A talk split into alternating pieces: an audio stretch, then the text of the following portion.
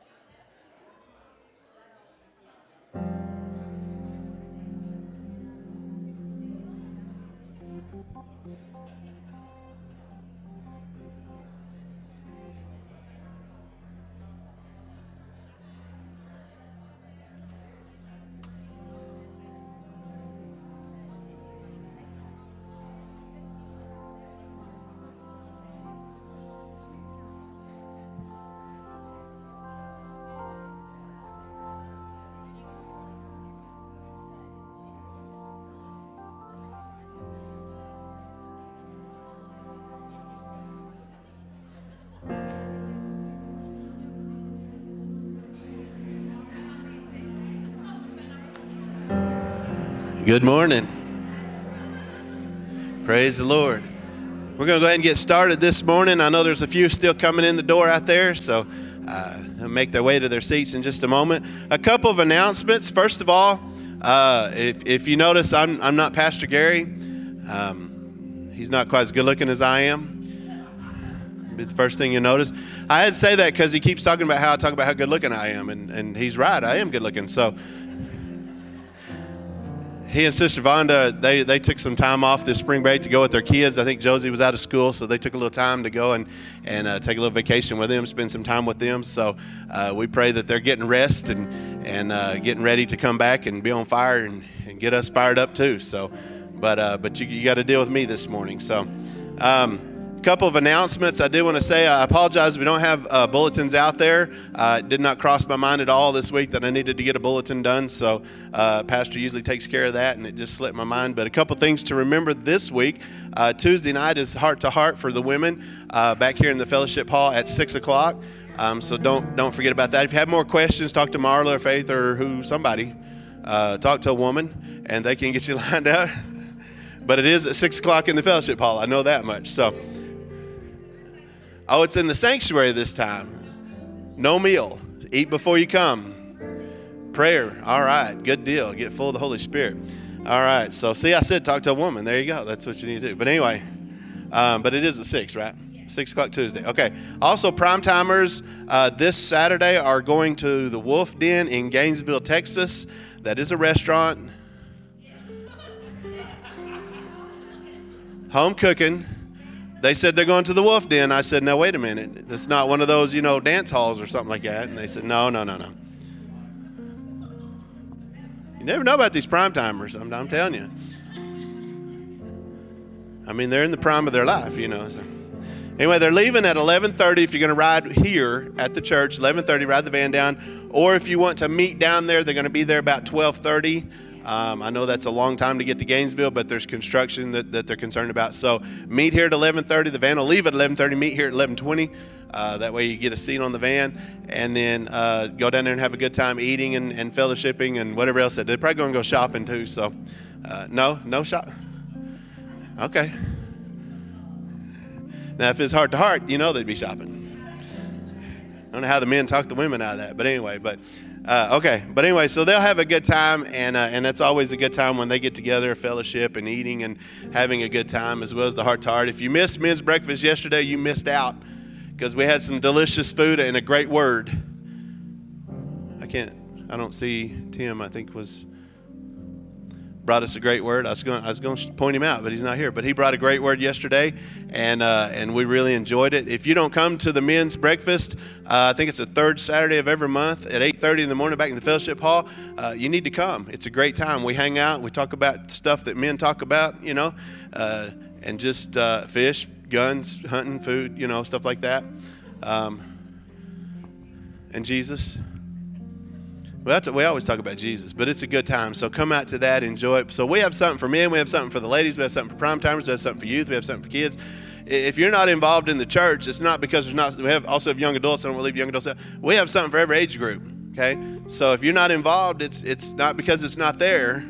You just need to get involved, and, and, and I believe the Lord will bless you, and uh, and He'll grow you through those ministries as well. So, um, if our ushers have come this morning, I did make a note to uh, take up offerings, so I wouldn't forget that as well. But we're going to take up our tithes and offering this morning, and then we're going to enter, into worship, and then I've got a message this morning from the Lord, I believe, and so we're going to have a good time this morning and. All right, let's pray over the offering this morning. Father, we love you. Lord, we thank you for your presence, Lord, in this place. Lord, we thank you for your blessings. Lord, I thank you for all the times that you've blessed me, no matter what the situation, no matter what the times and the hardships. Lord, we can always look to you for our blessings. And Lord, as we give to you, we know that you multiply, God. You give it back to us in abundance, Lord. And this morning, it may be tough to reach in and, and, and pay that tithe, to pay that offering, but God, we know that you're going to bless it. You're going to multiply. You're going to send it back to us a hundredfold, ten thousandfold sometimes, Lord. And we thank you for that, Lord. Your word says you'll open the windows of heaven and pour out a blessing we can't contain Lord, we just look for that this morning as we as we give to you, Lord. We thank you, Lord, for everything that you're doing. Lord, as we begin our service, we pray for a move of the Holy Spirit. We pray that you'd move mightily upon us today, Lord, as we as we worship you, as we look to you, Father. We give you glory in the name of Jesus. Amen. Amen. You might as well get up on your feet. Father, we thank you this morning that we have a time to enter in and praise and worship to your holy name.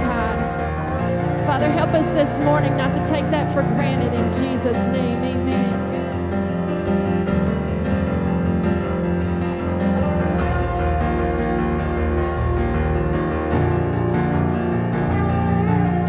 Come, you who are weary, come, you who are strong, take in his wondrous glory and dance the freedom song.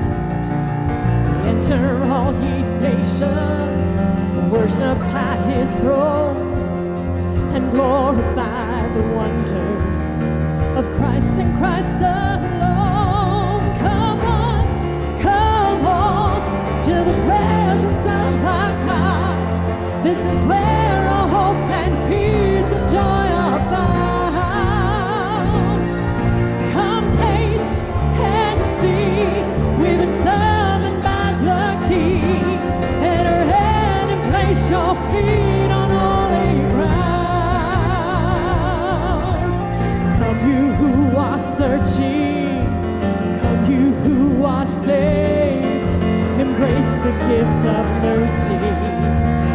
Embrace the gift of praise.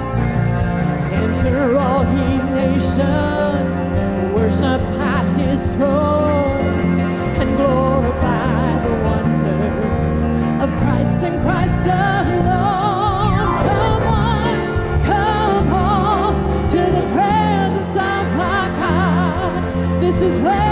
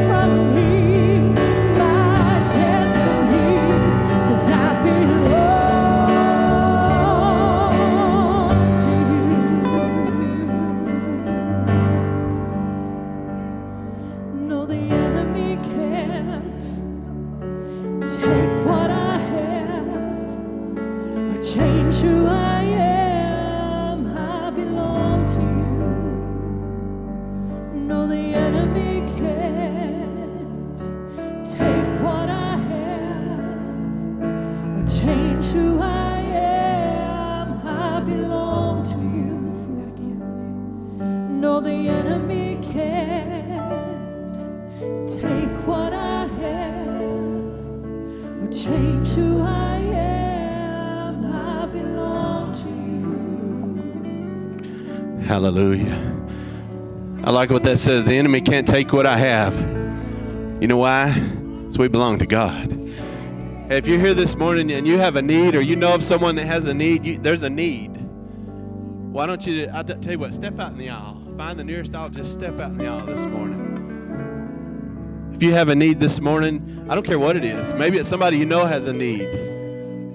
Do you know what? God is the God that heals. He's the God that delivers. He's the God that sets free. Find somebody and just lay your hand on them and let's just pray for them because you know what? What God gives us, the enemy can't take away. And I believe what God gives us today, the enemy can't take away. Sing to that. Hallelujah. Father, we come before you on behalf of each of these, Lord. Lord, whatever the need is, no matter how great or small, right now in the name of Jesus, Lord, we claim the healing. We claim deliverance. God, we claim a move right now, God. And Lord, right now we put the enemy on notice that whatever he gives us, whatever God gives us right now, he can't take away. Lord, it's ours because you've given it to us, Lord. Lord, right now, send healing, Lord. Right now, move in their lives, Lord. Move in lives right now, Father. We love you, God. We glorify you for your healing. We praise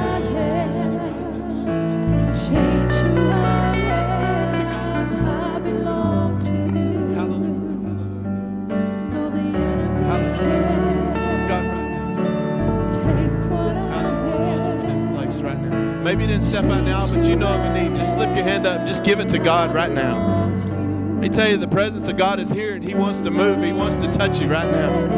Hallelujah. Hallelujah. Hallelujah. Hallelujah. Hallelujah. Thank you, Jesus. Hallelujah. Hallelujah. Let's give Him praise one more time for what He's doing. Lord, we praise you this morning. We love you. We thank you, Lord, for all that you've done. We thank you, God, for miracles right now, God. Is just sending them out, Lord. You're performing miracles. We thank you. We praise you, God. We love you, Lord. Hallelujah. Hallelujah. Hallelujah. Hallelujah. Hallelujah. You may be seated this morning. Why don't we give the Lord a hand clap of praise this morning?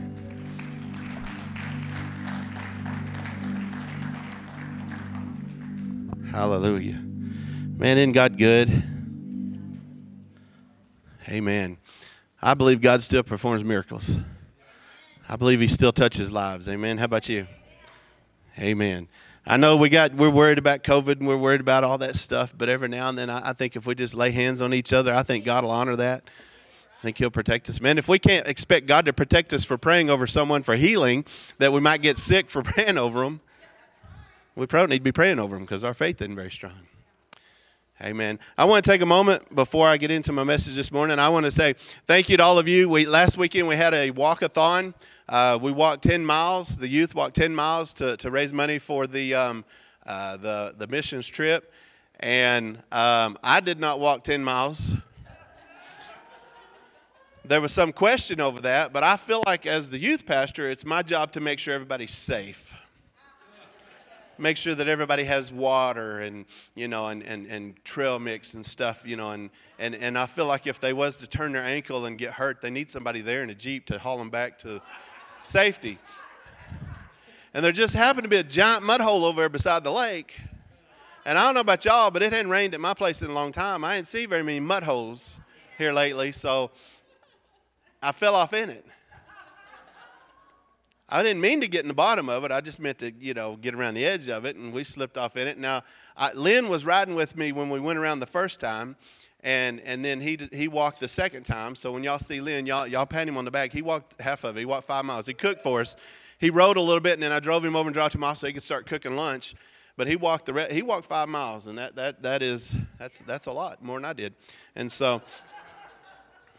And so I had one of the students with me that wasn't raising money, and so we saw that big mud hole, and and, and uh, he said, uh, "It's your Jeep. It's, your call, but I'd do it if it was my Jeep."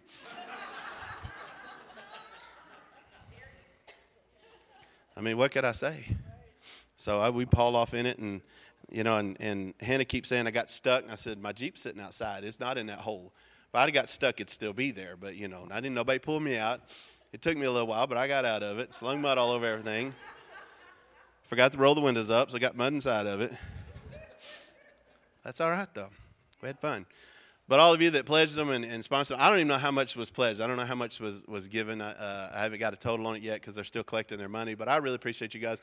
We're going to have a great time this summer on our mission trip. Where, uh, for those that haven't heard me talk about it a hundred times, we're going to the Great Passion Play. Um, most of you probably, some of you probably been and it's an it's an awesome opportunity these students have to, and not just students, any, any of the adults that want to go with us are welcome to go with us because it's not just for the youth, um, but uh, they're going to get to work for the passion play, do the stuff during the week, and on Friday night they get to be in the passion play. They get to be a character. Now it may be you know a person standing on street number four, but they get to be a character. I mean, and this is awesome. I mean, you know, this is this is not just you know the local play downtown. This is this is the world we're known. World, it's known all over the world.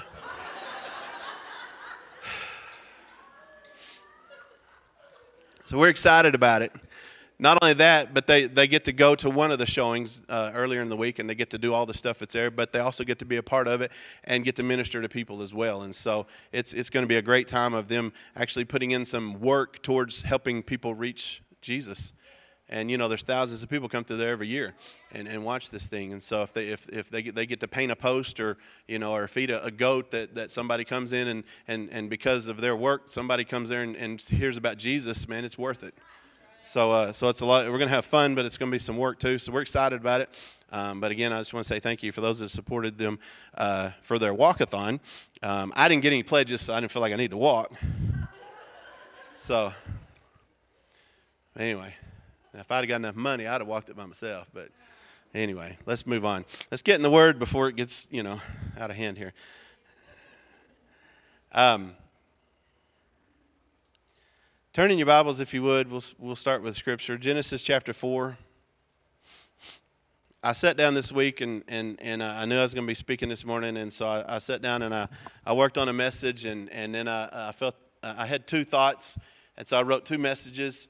And at 4 o'clock this morning, I just gelled them together. So maybe we'll get out of here. I told uh, Ethan Tibbs, we were sitting up here yesterday, and I said, I've really got two messages, and I'm not sure which one to preach. He said, Preach both of them. I said, Okay, we'll take a 15 minute break and go get something to eat and come back. No. In uh, Genesis chapter 4, verse 1 through 7, says, Now Adam was with his wife Eve, and she became pregnant. When she gave birth to Cain, she said, With the Lord's help, I have produced a man. Later, she gave birth to his brother and named him Abel. When they grew up, Abel became a shepherd while Cain cultivated the ground. When it was time for the harvest, Cain presented some of his crops as a gift to the Lord. Abel also brought a gift, the best portions of the firstborn lambs to give uh, from his flock. The Lord accepted Abel and his gift, but he did not accept Cain and his gift. This made Cain very angry, and he looked dejected. Why are you so angry? The Lord asked Cain. Why do you look so dejected? You will be appreciated if you do what is right, but if you refuse to do what is right, then watch out. Sin is crouching at the door and eager to control you, but you must subdue it and become its master. Let's pray this morning. Father, we love you. Lord, we thank you for your word. Lord, we thank you for the lessons that we learned from your word. Lord, we thank you that your word is relevant and it's as real today as it was written thousands of years ago. Father, and as we look to your word this morning, Father, I pray that you would open our hearts and minds to receive your word, which you have for us. Lord, not my words, but yours. Lord, not my will, but yours, Lord. And we praise you this morning in the name of Jesus. Amen. So we all know this story about Cain and Abel. We all know the joke. Why did God accept Cain, or why did God not accept Cain's uh, offering? Because he wasn't able. Maybe you've heard that joke, maybe not. Maybe I didn't tell it very well. I don't know. But anyway. But why did the Lord reject Cain's offering and accept Abel's? I mean, this is Genesis chapter 4. We're just now starting getting into the book. How many of you read the Bible the first time from the beginning through, or did you like go to church and hear all these other chapters and scriptures? If you picked up the Bible and had never read it before and started in Genesis chapter 1, this would be an interesting story because it talks about the creation and it talks about the first man, the first woman, and, and their sin, and then it goes right into their children, and all of a sudden their children are taking an offering to God God accepts one, rejects the other, but it doesn't tell us why. It's kind of interesting. We, we know, having grown up in church, about the sacrifices and everything, and, and what the Lord later revealed through Moses of what they were supposed to do and how to do it. But at this point, if you started at the beginning of the Bible, you'd have no clue as to why God accepted one offering and rejected the other. And so it makes us wonder. And so I, I, did a little research because I was curious about this. And I've thought about this before, but I, I was curious. And, and so, you know, we really don't know why. It's never really explained to us. Now, there's people out there with smart minds and degrees and things that they think they know why. And I'll tell you what they said. I don't know necessarily uh, which one is true, but they talk about that God had given them instructions, and that makes sense. God had instructed Adam and Eve, and of course Cain and Abel, and anyone, okay, at this time of harvest, you bring your offering to me, the Lord, and this is what you bring. And apparently, uh, Cain didn't follow instructions very well because what he brought wasn't accepted. So whatever God had told them, it wasn't according. Cain didn't do it right. Now that's that's one theory. That's one way to look at it. And I mean, uh, you know, if we read on later, we know that God wanted a certain offering a certain way, and so we accept that. Uh, another another theory was that because it was not a blood offering, he offered his fruit or his vegetables or whatever he was. It says he cultivated the earth. He was a, a gardener or a farmer. Maybe uh, maybe because it wasn't a, a blood offering, and maybe that. But we don't know that because it doesn't say what God have uh, required of them. And, and, um, but I think the most, the, the theory that I read and that I believe the best or to be the most accurate would be if you read back through it, and it doesn't really matter which translation you read. Um, I'm reading from the, I think it's the New King James, but it says that Cain brought some of his crops, and Abel brought the best portions of his firstborn lambs. And so we don't, it doesn't give us any explanation to that. It doesn't give us anything more to that. It doesn't tell us what it meant by some of his crops. But I want to tell you something today. If I bring you the best of the best of the best of the best, I'm going to tell you this is the best of the best of the best of the best. If, if I make you something as a gift, if, if, if Carol Stinson, if she brings you a, a book that she's made, it's the best of the best. You're not going to find anything better than it. She's giving you the best. She's not going to be like, well, I had some scraps left over, so I just stuck some glue in them and there it is. No, if she brings you a book, it's going to be the best and it's going to be the it's going to be high quality. We know it is. But if I say, well, I've got some back there in the storeroom, that doesn't usually mean it's the best of the best, right? We've got, we've got some communion cra- uh, crackers back there. When we serve communion, you may get some of those, some communion crackers. They're not the new ones we're going to go buy, but we got some left, and so we'll bring those. Who wants those old stale? If the, them things are stale when they're new, Listen, when I went to Pastor Mannsville Assembly, I walked in there and they had those little cups that were pre made. Them things have been on the shelf for years because they were fermented. I mean, it was just a shot, but you know.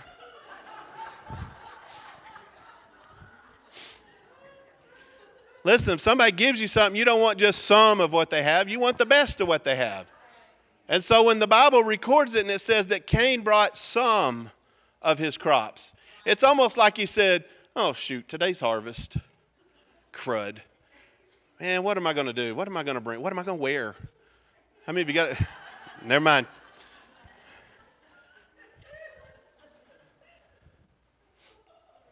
It's those 16 outfits on the bed pastor was talking about.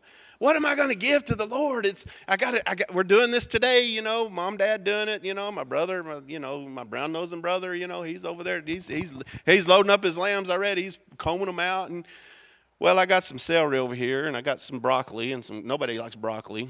I got some Brussels sprouts; those are gross. Hey, I'll, I'll just, I, you know, nobody wants those anyway, so I'll just gather them up and I'll give them to the Lord. He just gathered up some. Doesn't say that he pulled the first, the best, his prize pumpkin that was 800 pounds that he was taking to the fair. No, he just gathered up some. And so that's kind of, when I read this, that's how I feel about it. Well, he just gathered up some, I got to get something, I'll gather up some and take it. But not Abel. Abel says he, he, he brought the best of his firstborn. Proverbs 3 9 says, Honor the Lord with your possessions and with the first fruits of all of your increase. And this morning I want to talk to you for a few moments about I believe we're supposed to give God our first fruits, our best. Now, we don't have to give an offering anymore. We don't have to sacrifice lambs and, and goats. And I'm glad we don't have to sacrifice lambs. Listen, I went to some friends of mine's house to eat one time, and they, he shut the door and locked it behind me and said, We're having lamb for dinner. And I'm a lamb. That made me a little nervous. Turns out it was a rack of lamb instead of a chasing lamb.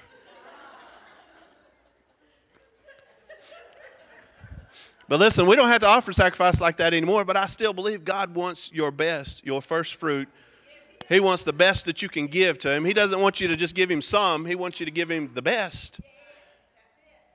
And listen, God wants you to give Him your best so He can give you His best. And so, a couple things this morning I want to talk to you about giving God your first fruit or your best of. The first one is time. Let's see, the Rolling Stones sang a song, Time is on My Side, and it went like this.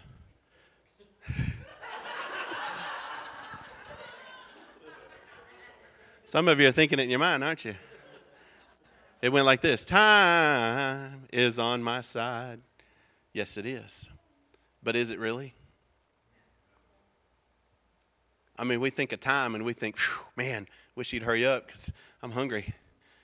I wish, you know, how many, how many of you find yourselves running all the time just to get everything that you got to get done, done, and a lot of times you don't even get it all done?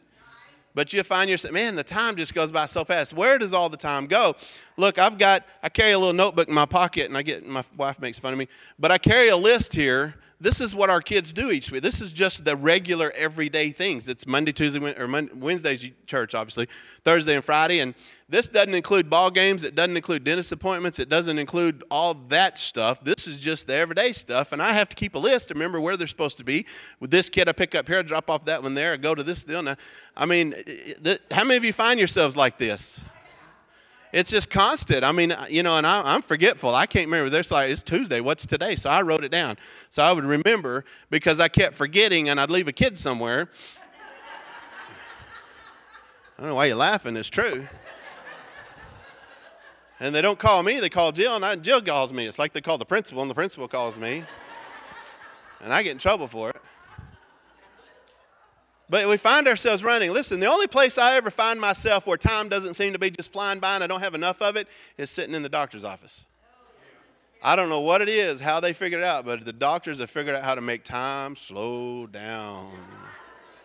He was only in there an hour, yeah, but it felt like I was in there a week in the waiting room.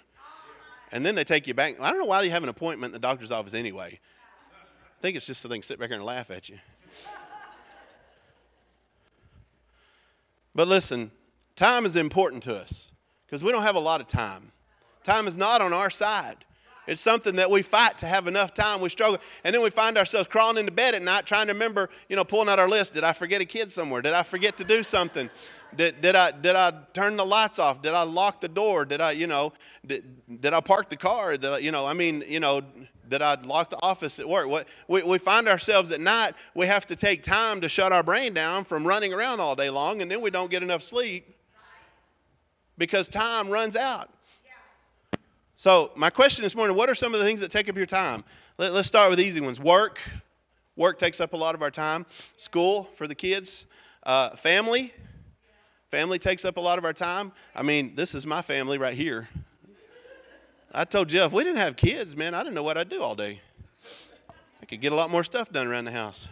She'd be like, I got a list for you here. It's... Some other things take up our time that's less important or less crucial is entertainment. How many hours of TV do you get to watch? Or do you watch? Shouldn't be get to. How many times do you go to the movies? How many times do you go, you know, out to eat and whatever your entertainment is? Uh, how much time do you spend on that? How much time, uh, TV, I mentioned TV, how much time on the internet do you spend on the internet? Whether it's on your phone or on a computer or tablet or wherever. I remember when it took 15 minutes just to get on the internet. And now, man, we can be on the internet that quick, and we can, man, we can spend hours on the internet because on the internet there's this thing called social media. You know, used to to socialize, you had to go to somebody's house.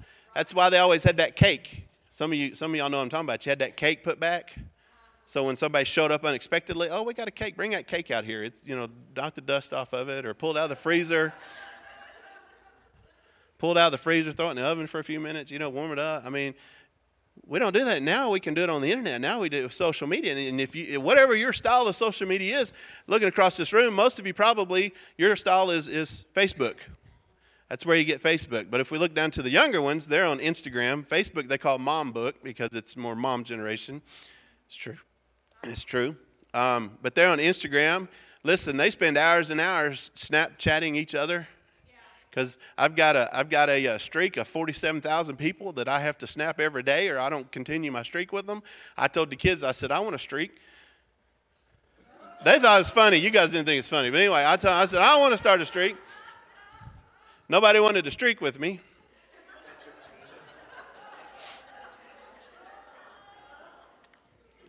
Okay, a streak is where you snap someone every day. You send a picture to them every day, and then it's called a streak. Maybe that's why y'all didn't get the joke. But anyway, I told that in youth, they all just, they like, gross. All right. Oh, we spend hours and hours and hours making some idiot famous on TikTok by watching him fall off his roof a thousand times. And we make him a lot of money. It's almost worth throwing a kid off the roof just to make money from people watching the video. I mean, social media takes up so much of our time. You know, and, and, and, and this is not with the message, but that's time we could be spending with other people. That's time we could be sharing Jesus with people. And we're, are we sharing Jesus? Well, I clicked on that little that meme or that saying or that picture. It was so wonderful and lovely. It had Jesus in the background. Yeah, but then a couple times later, you was down there griping somebody out because they peeled out in your driveway or something, you know, or something worse than that. Or you liked it because someone else was griping. Social media takes up so much of our time. We spend a lot of time on social media. How much time do we give to God? How much time do we spend in prayer? How much time do we spend reading His Word? Listen, I, I, I sit in the church office four days a week. I got lots of time to read his, read this word, but some of you guys don't, don't have that privilege. You don't have the opportunity to go to work and pray and read the Bible. I mean, I go to a church to go to work, so I can come in here and pray in the altar. I can sit in my office and read, and, and I sit back here and study, and I, and, I, and I go by there and pastor sitting there reading his Bible and studying, and he'll be in there praying, or he'll come in here. And, but, but not everybody has that, that opportunity. And, and so when, it's, when it comes time to do this schedule and to keep up with everything, do we make time for God? Because if we don't make time for it, it's not going to happen. And so sometimes we say, man, why isn't God blessing me?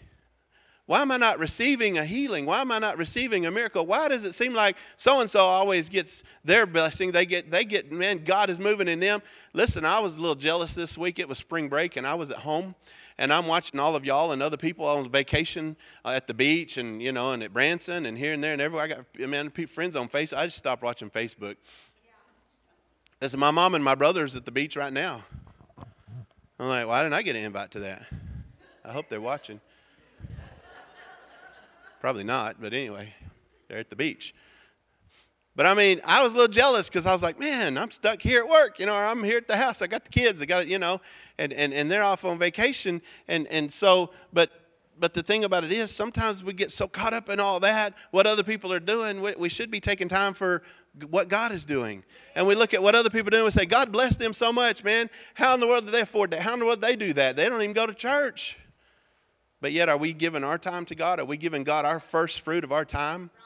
Are we giving our first and our best in, of our time to God?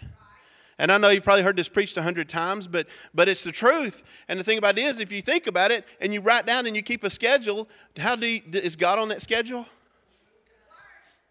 I mean, I, have got I've got let's see, I've got dance, tumbling, dance, dance, ball, whatever that is. It's not it's not fighting robots. I found out. I thought that's what it was. Circle the State with song. That's, that's not happening anymore. Discovery Club. I mean, I've got all these things that the kids are doing, and, and, I can make a schedule of them, and you guys all have a schedule similar to that, and ball games and this stuff, but where on your schedule does it say God? What would it take to go home and pull out your schedule for this week and write in God here, God there, God over here, God here? 10 minutes, 15 minutes, 20 minutes, maybe even an hour. Whew. Man, imagine what God would do if you give him an hour every day.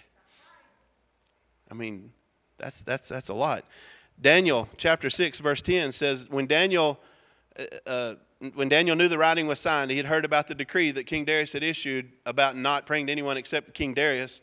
It says that Daniel went home and in his upper room with his windows open towards Jerusalem, he knelt down on his, day, his knees three times that day and prayed and gave thanks before God as was accustomed since his early days.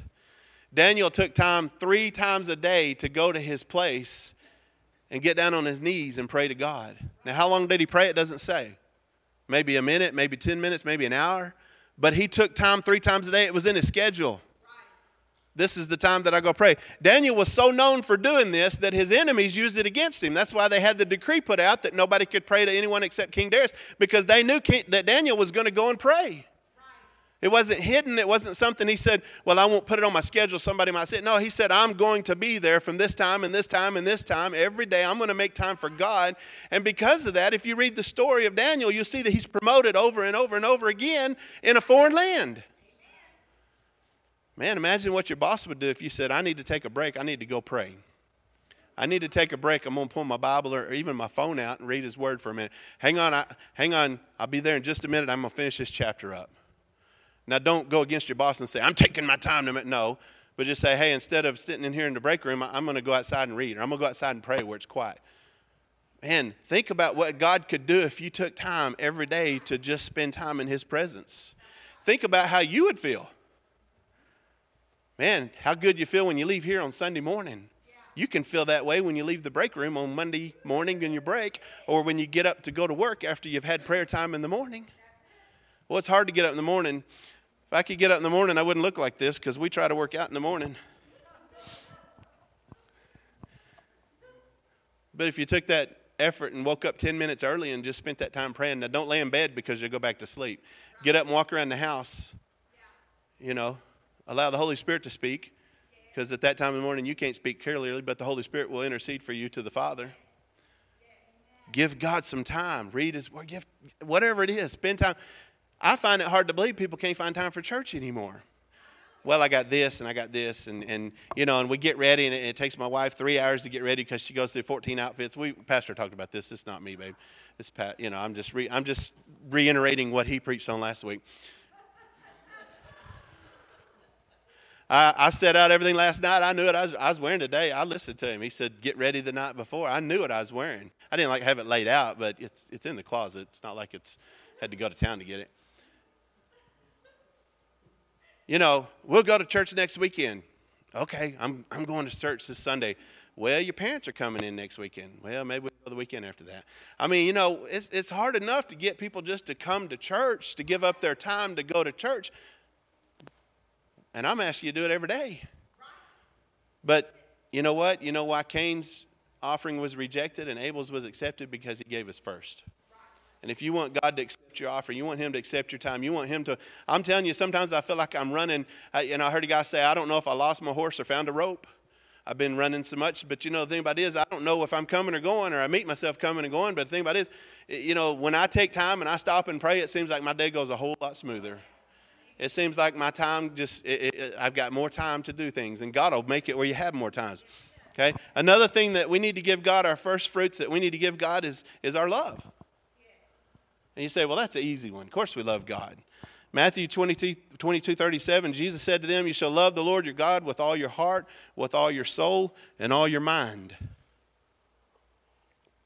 That's pretty much everything. Yeah.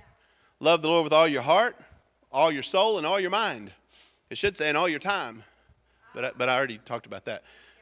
You know, we need to give God our first love. Listen, I want to tell you something in life, and, and I've been there. We spend so much time looking for love from everyone else that we forget about the one who loves us no matter what. In this morning, we were talking about the Holy Spirit in Sunday school, and it said the Holy Spirit loves unconditionally.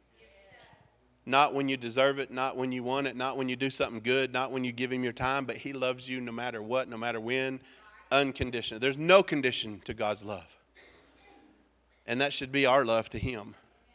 Well, God bless me, I'll love him. If he bless me, if God give me what I need, I'll love him. I sure will give him praise when he, when he heals me, when he delivers me, when them bills get paid on time. But God wants our love all the time. That should be the first thing that we give our love to. no matter what. God deserves our love. Who deserves our love more than God? Who gave his life for us? The Bible says, No greater love hath any man shown than to lay down his life for his friends.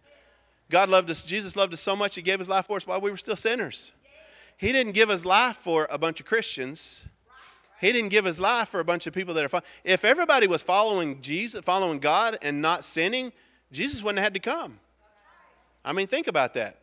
We think about, well, Jesus came for the church. No, he didn't. He came for the sinners, he came for the world. You know, we have a hard time giving of ourselves to someone that we hate. And there's people out there I don't even like to see. I don't like to be around. I don't want to hear from. I don't want to talk to them. I don't want anything to do with them because of what they've done to me. I sure don't want to give my life for them. But Jesus said, you know what? I don't care if they love me, if they hate me, I give myself to them. Who deserves our love more than that? And yet we spread our love out to everybody so thin that we don't have time to give it to God. We don't have enough love left to give to God. And, and, and that shows in how we live. It shows in the language that we speak. It shows in the way that we act, the way that we talk. It shows where we go, who we hang out with. The things that we do show in the fact of whether we're giving God our first love. Because if we're not giving our first love to God, it's, it's going to show. Listen, I love my wife. She's a beautiful woman. She's 10 years younger than me. Listen, I, I was 40 years old and I didn't have a wife and, and I had a bunch of kids I needed help with and, and you know, and, and I was all alone and I was all alone and lonely, and man, I was 40 years old and fat, and I was a preacher and had three kids, and and you know, preachers aren't, you know, it's not like I was a stock person walking around in a, you know, a, a really nice thousand dollar suit. You know, I was a preacher of a small church in a small town, and this 29 year old girl called me. That's right.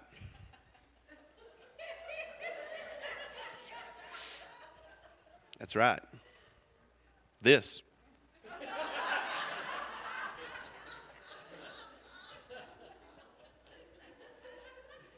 And I love that woman. She's still 29. But if I didn't show her I loved her, if I didn't make loving her a priority, she wouldn't be here. I'd still be alone and older and fatter and, and grayer. You know what? If we don't give God our first love, how can we complain if we don't feel His love back towards us? God never stopped loving you, but if you're not loving Him, sometimes you don't feel that love back. How can we come to church and say, "Oh, I need a miracle, God. I need a blessing. I, I need, I need a financial uh, miracle in my life. I need, I need bills paid." Man, I had to buy gas. They took three forms of identification and a credit check just to fill my tank up this morning. Some of you are like, "That's right. That's right." God, I need help, but if I don't show Him love, See, if, if I don't love that woman right there, if I don't show her I love her, I'm going to come in and, and it's going to be awful cold in that house. You know, they may not, I'm going to go in there and be like, why ain't there any groceries in the house? Why, why are you not talking to me? Because I'm not showing her love. If I don't make God my priority of loving Him first in my life and giving Him my love, then how can I come in and say, but God, why aren't I receiving the blessings? God, I need a miracle. And God's going to be like, who? What? What? Uh, Let, hang on. Let me think about it because I can't remember. It's been so long since I've seen you. It's been so long since I've talked to you. We got to give God our first love. It's got to be a priority. Time and love. Now, listen, I like to think of it like this time is easy to understand, but time equals our life. Okay?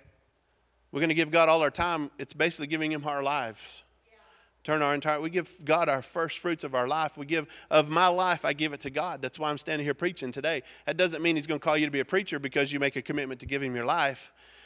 He may call you to be a teacher or, whatever a student or a worker whatever. But whatever you are to be give god your life. Give him the priority in your life okay? And and and, and if um, love equals a heart we hear that i love you with all my heart we give god our heart Okay? Now, I'm not a, I'm not, I'm not a good math person. I think of it like this I'm 85% bad at math and 25% good at math. But I give 110%. Okay? I'm not a, I'm not a math person. My wife picks at me and makes fun of me because I, have been preaching and spouted off some math facts, and she said, That don't add up. Doesn't have to. I'm a preacher, not a math teacher. But one thing I know is this, and she makes fun of me because this is what I bring up all the time about math the Pythagorean, Pythagorean theory, theorem. There you go. The square of a hypotenuse of a right angle, a right triangle, you add the sums of the other two legs. The formula for it is a squared plus b squared equals c squared. Some of you know what I'm talking about? Some of you kids in school, geometry, you're like, yeah, we, we learned that. I don't know what it means. But I know that. But see, here's the thing. I know a squared plus b squared equals c squared. That's the square of a, of a hypotenuse. I like that word, and I like the Pythagorean theorem. That's the only reason I can remember it. That's the only math I know. Don't ask me to do anything else. Don't ask me to figure that. You give me a triangle with numbers on it, I don't want to see it. I just want to know a squared plus b squared equals c squared. And so eh, eh, eh, I, I relate it like this that means a plus b equals c. So if a is your time or your life, and b is your heart, your love, and you give those to God, you give Him priority, then it has to equal something, and I believe it equals you becoming an overcomer. That's my other message I had becoming an overcomer.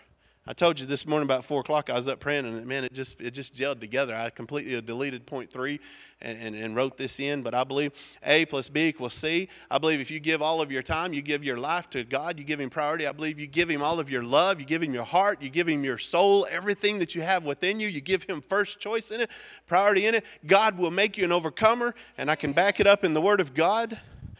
Listen, I love the book of Daniel, but I don't think that it should be titled Daniel. I know it's about Daniel, but I think the book of Daniel should be titled Overcomers.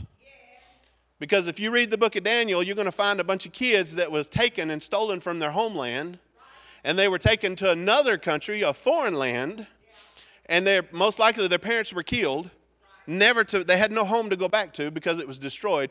They were taken out of their home taken to a foreign land where they had to learn a foreign language. They were given foreign names. They had to eat foreign food. They had to live in a foreign culture and they were forced to accept it. They were by every means of the word defeated. But yet they were overcomers. How in the world could you take these kids and say they were overcomers well, I read the Bible and it says that at least four of them that we know of, that they're named there, we know Daniel and then Shadrach, Meshach, and Abednego, they were promoted within the Babylonian po- uh, political system. They were made rulers over the Babylonians, and these weren't even Babylonians, these were kids stolen from Israel. And yet, they were overcomers. How did they become overcomers? Okay, let me, I'm going to give you three, the three stories, three examples of it. Daniel, we know when they first got there, they were forced to eat this food that was not godly. God had given them instructions in the Bible, and said, or in the Word, said, "Do not. Uh, this is what you're supposed to eat. Do not eat this other unclean food." And they were given all this food and said, "You have to eat this." Daniel said, "But this goes against what our God said." And the guy said, "I don't care. All I care is about my superior, who's going to beat me if I don't make you eat this, because you'll become sick and you'll become weak." And Daniel said, "Give me ten days." Man, how many of you ever told the devil, "Give me ten days, devil"? I'm going to pray for 10 days. I'm going to read the Bible. I'm going to fast. I'm going to work for God for 10 days. Give me 10 days, devil. You see what happens. Man, if we took 10 days and let ourselves get on fire for God as Daniel was, there would nothing stop us. But Daniel said, Give me 10 days and let us eat only what we eat what our diet says, what our God says we're supposed to eat. And the guy said, I can do that, but after 10, if you're, if you're weaker, you're going to eat this other stuff, the, the fatty foods and the, the wines and all the stuff that they had to eat. And Daniel said, okay, so for 10 days they did this Daniel fast. And after 10 days, those who did the Daniel fast was stronger and healthier than those who didn't do the Daniel fast. And guess what? God got the glory for it. Because that old boy said, Well, if that's what y'all turn out like, I'm going to make everybody eat this. So that was one example of they, how they become an overcomer because they put God first in their food. How many of you put God first in what you eat? I pray over it before I eat it. God bless this fried chicken. Mm. Man, ain't no southern Oklahoma, ain't no southern preacher not going to eat fried chicken. I'm telling you. That's why we always get these big old bellies on us. The second thing The second thing that they become overcomers, I read about this a second ago. King Darius issued a decree that nobody could pray to anybody except to him for 30 days. Daniel heard about this, and Daniel said, Hmm, I better give in to that. I better not do it. I better not go pray like I normally do, because if I do, I'll, I'll be putting the lines in, I'll die. Uh uh Daniel said, Don't nobody come between me and God.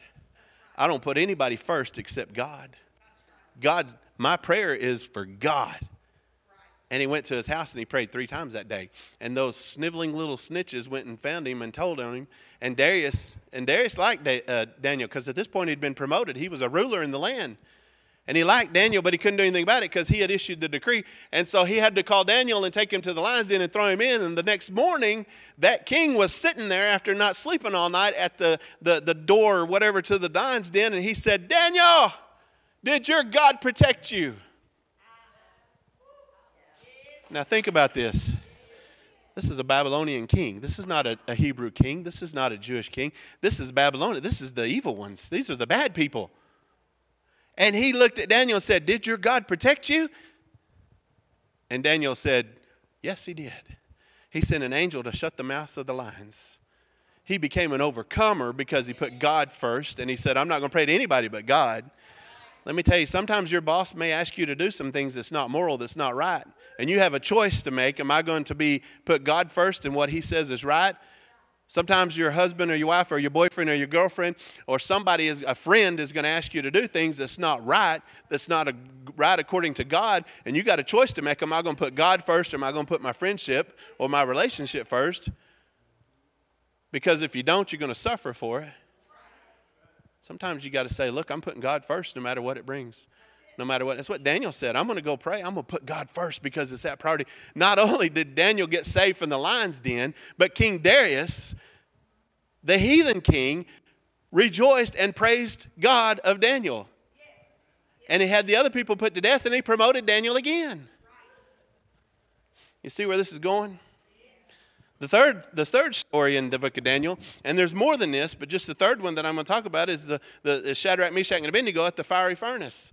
You guys know this story. King Nebuchadnezzar built a statue that was 90 feet tall and 9 feet wide.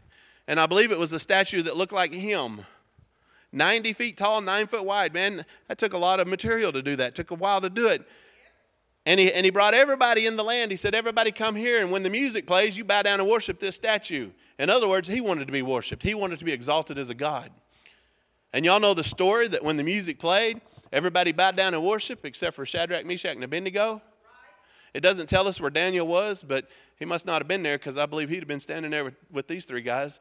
They didn't bow down and worship, and somebody, those, those same snitches, come along and said, Look what they're doing. And they was brought before Nebuchadnezzar, and Nebuchadnezzar said, I'll give you one more chance. You bow down and worship me right now, and I'll let you go. But if not, it's, I'm going to throw you in that fiery furnace. And then he had it heated seven times hotter. It was so hot, it said the people that carried him over there died. And it says, I'll give you one more chance. And this is where the three Hebrew children had a choice to make. Do I put God first and get thrown in that fiery furnace? Or do I give in and, and, and live? And they said, mm there wasn't even a choice. I don't think they even thought about it. Matter of fact, in Daniel chapter 3, verse 16 through 18, it says, Shadrach, Meshach, and Abednego replied, O Nebuchadnezzar, we do not need to defend ourselves before you. Wow. Man, they were standing in front of the enemy. They were standing in front, I mean, you could say they were standing in front of the devil. And they said, We don't need to defend ourselves to you. Who are you that you come along and think you're a God that I need to defend myself to? They said, If we're thrown into the blazing furnace, the God whom we serve is able to save us. When's the last time you thought that? Oh man, I got bad news from the doctor, but the God I serve is able to heal me. Oh man, these bills are piling up and I don't know what I'm going to do and I got to get gas to go somewhere and I don't know what I'm going to do, but the God who supplies all my needs according to his riches and glory can supply for me. Man, I don't know what I'm going to do about this situation, but God does. God knows exactly what to do. And that's what they said. If we throw us into that fiery furnace, the God who we serve is able to save us. But even if he doesn't, we want to make it very clear to you, Your Majesty, that you will, we will never serve your gods or worship the gold statue that you have set up. See, I believe that Shadrach, Meshach, and Abednego did not become overcomers when they stepped inside the fire and the Jesus was walking with them. That's what the Bible says. It says that Nebuchadnezzar, after they were thrown into the fire, he said, How many did we throw in there? And they said, Three. And he said, Why is there four? And he got to looking a little closer, and I don't know how he knew it, but somehow he knew that was the Son of God walking around the fire because he said, That looks like the Son of God. There was something about that fourth man. It wasn't a guard or a servant that went in there with them, it was the Son of God. Even King Nebuchadnezzar, as evil and wicked as he was, recognized the Son of God when he saw him. But I don't think that's when they were made overcomers. I think they were made overcomers before they ever went to the fire.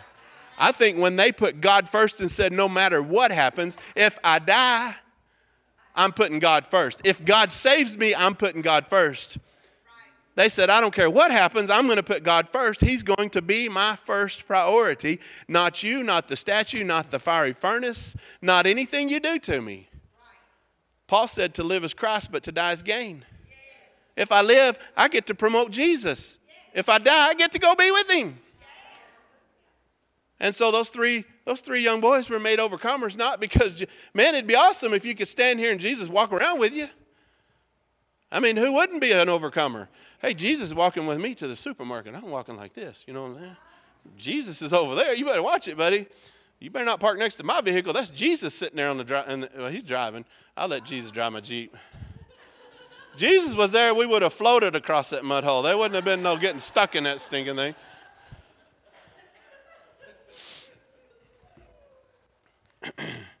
the definition of an overcomer one who succeeds in dealing with a problem or difficulty. How many of you deal with problems and difficulties? I mean, you know, I've said this a couple times, but if you don't have a problem, go to the gas pump. That's, that's a big problem right now. You don't have a problem, turn to your neighbor, they can give you a few of theirs. You don't have a problem, turn on the news, they'll give you some problems. Problems and difficulties are going to come. They've been coming since the beginning of time. I mean, Abel had a problem, it was his brother Cain. You know? I thought my brother was bad when he beat me up all the time as a kid. But, you know, he never killed me. So I guess I was lucky.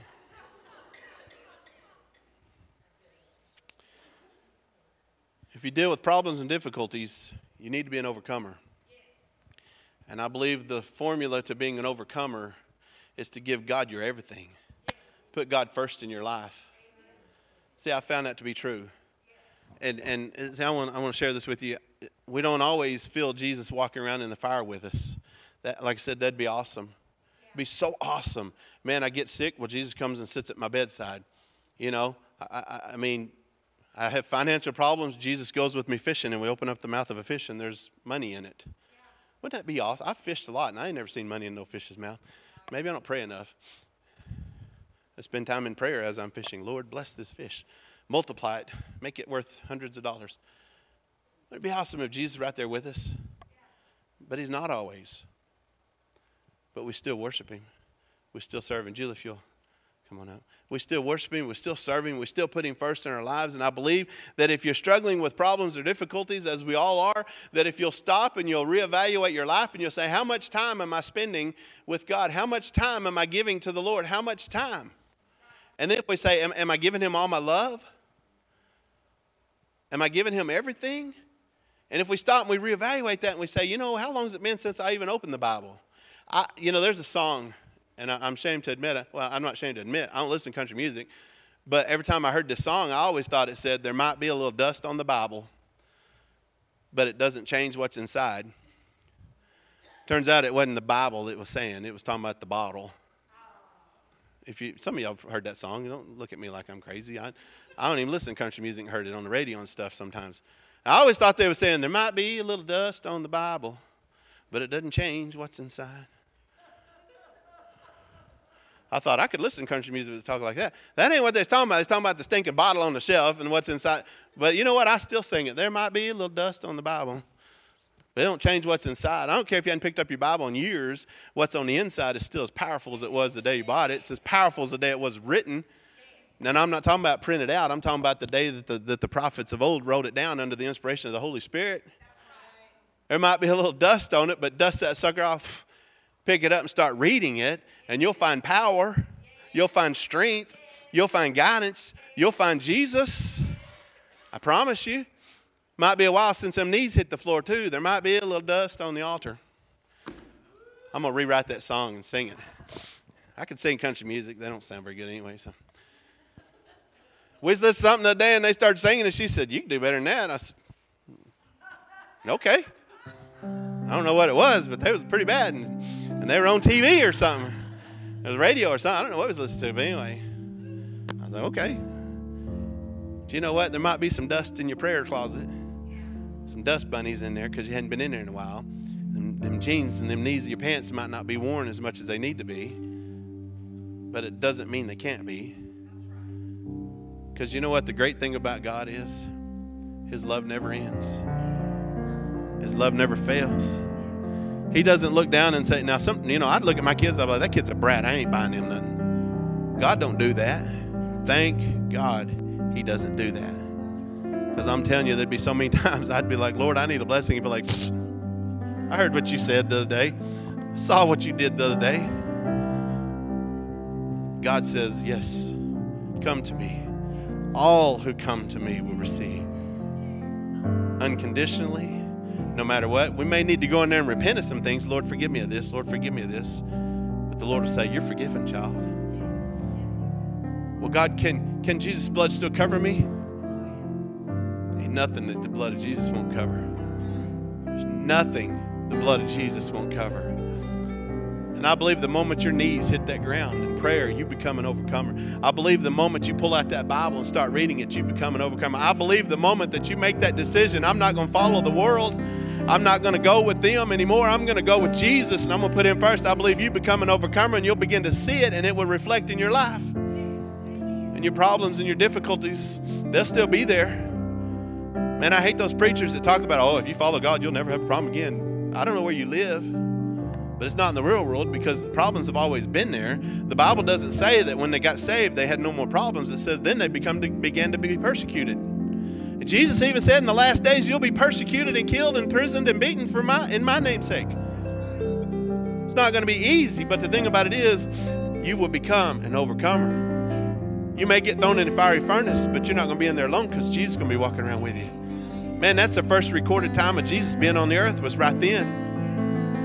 And not only that, but everybody's going to look up and they're going to say, man, that's, I don't know who they are, I don't know what they're doing, but Jesus is with them. They overcome whatever their problem is, they've overcome their difficulty. We got to spend that time. We got to spend that love. We got to give Him our first fruits. Amen. Stand with me this morning if you would. Hallelujah. Hallelujah. Father, we love you this morning. Lord, I thank you. Lord, I thank you so much, God, that I, Lord, no matter what we do, no matter where we go, we can't go too far from your love. We can't go too far from your hand. God, it's always there for us. God, it's always calling us back. Lord, I praise you for that this morning. With every head bowed, I close this morning. Question this morning is you don't know Jesus is your Savior. Maybe you did at one time, but you haven't been living for the Lord. It's been a long time since you gave anything to the Lord, including your life. And you say, I want to make that right this morning. If you just slip your hand up put it right back down this morning, I just want to pray with you. You'd say, I need to know Jesus. Amen. Hallelujah. Okay. Hallelujah. Now, another question this morning. Maybe you're here this morning and you'd say, you know what? I, I really haven't been giving God my first, haven't been giving God my best. There's times I don't spend any time with God. There's times I don't feel like I've loved God lately. Nobody looking around, just slip your hand up. If you'd say that, you'd say, I don't feel like I've been giving God my best. Thank you. Thank you for those hands. Thank you for those hands. I'm not going to make fun of you. I'm not going to point you out. I'm not going to drag you out in the middle of the aisle and beat you because of it. I just want you to admit it. I want you to say, God, I, I haven't been giving you my best. I haven't been giving you my first. Anybody else this morning? Hallelujah. Thank you for those hands. You know, God's looking at you right now and He's just pouring out His love on you. Because if you can admit, God, I've messed up, God's going to say, I know. I knew it all along, but I've been right here waiting for you. I've been here waiting for you to give me your time, give me your love, to give me your first. I've taken your second, your third, and your fourth, but I want your first. Because when you give me your first, I can give you my best. Anybody else this morning, you'd say, I haven't been giving God my best. Hallelujah. Hallelujah. Hallelujah. This is what I'm going to do. I'm going to pray for you. And those that raise your hands, I want you all to be the first to come find a place to pray because you need it. I'm not judging you.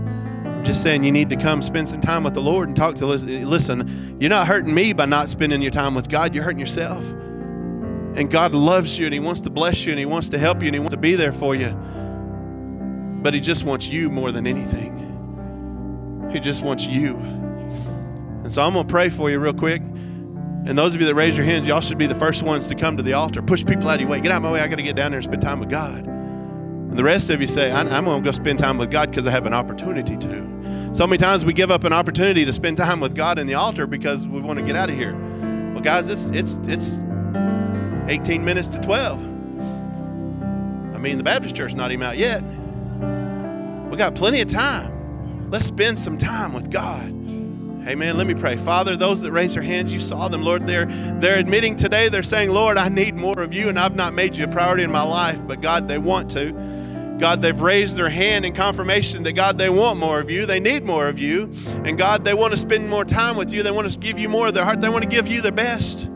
God, I pray right now you begin to pour out your love on them. God, don't leave them feeling lonely because they raise it. Don't feel, make them feel like they're being judged, Lord, because they raise their hand. But God, wrap your loving arms around them this morning as you have me so many times.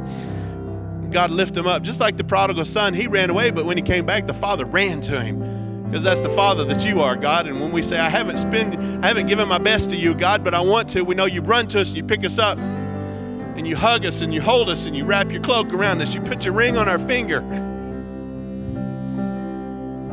you love us and you make us your own, God. And I know this morning you want that for all of us, God. And as we come, Lord, we give our best to you this morning, our best prayer, our best worship, our best to you this morning. God, I pray that you'd begin to bless us, Lord.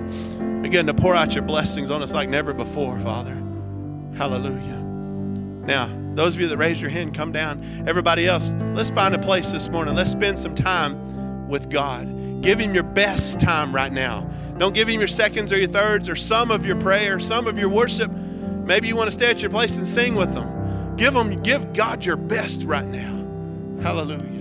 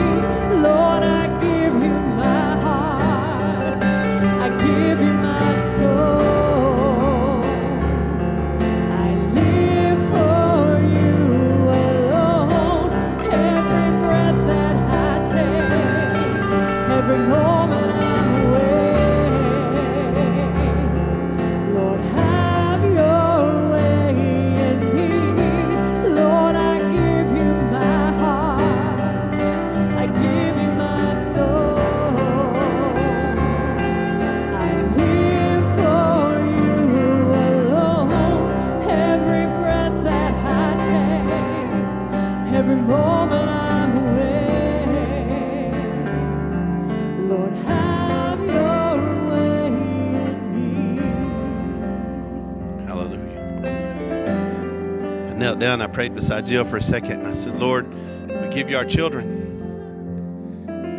We give you first choice with them. If I had my choice, there's a couple I'd give you. It doesn't work that way. You know, sometimes we we got to give up some things, and we say, Lord, it's it's our family. I had a pastor one time. He said, Lord, I need a van. He says, if if you provide for the van, the church will use it whenever they need it. Lord provided for the van. Some guy come to him said, "Man, I need a, I need a I need a ride. I need something." He said, "Man, I got a van out here. I can take you in." God provided the need for him because He said, "I give it to you." You know, we want to pray over our kids. God, God, we use our kids. We give you our, our, our you know, that's what Samuel's mom did, and he ended up being a great prophet. Lord, use take my kids. They give you first choice with them. Lord, take them, use them. Take our home, Lord. We give it to you.